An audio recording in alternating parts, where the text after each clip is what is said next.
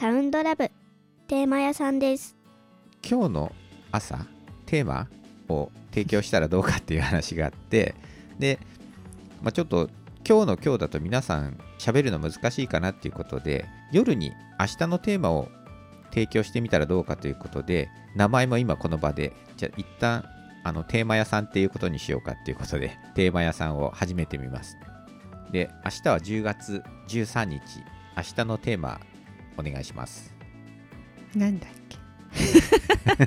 忘れちゃ パパがぐだぐだ喋ってるから、そうなんか漱石聞いてて うん？あのババーベキューでしょ。本当に忘れた。食欲の秋だからっていうことでね。あのこうずっとやっとここ最近になって、うん。あのバーベキューとか、うん。あのやり始めてる方も増えてるのかなと思って、まあ、できない方も含めテーマはバーベキューに行ったり、うん自分でやるときにどうしても外せない食材3つ、うん。うん。これについてねあのぜひお話ししていただきたいなって思います。はい。はい、今日のテーマ屋さんは以上です。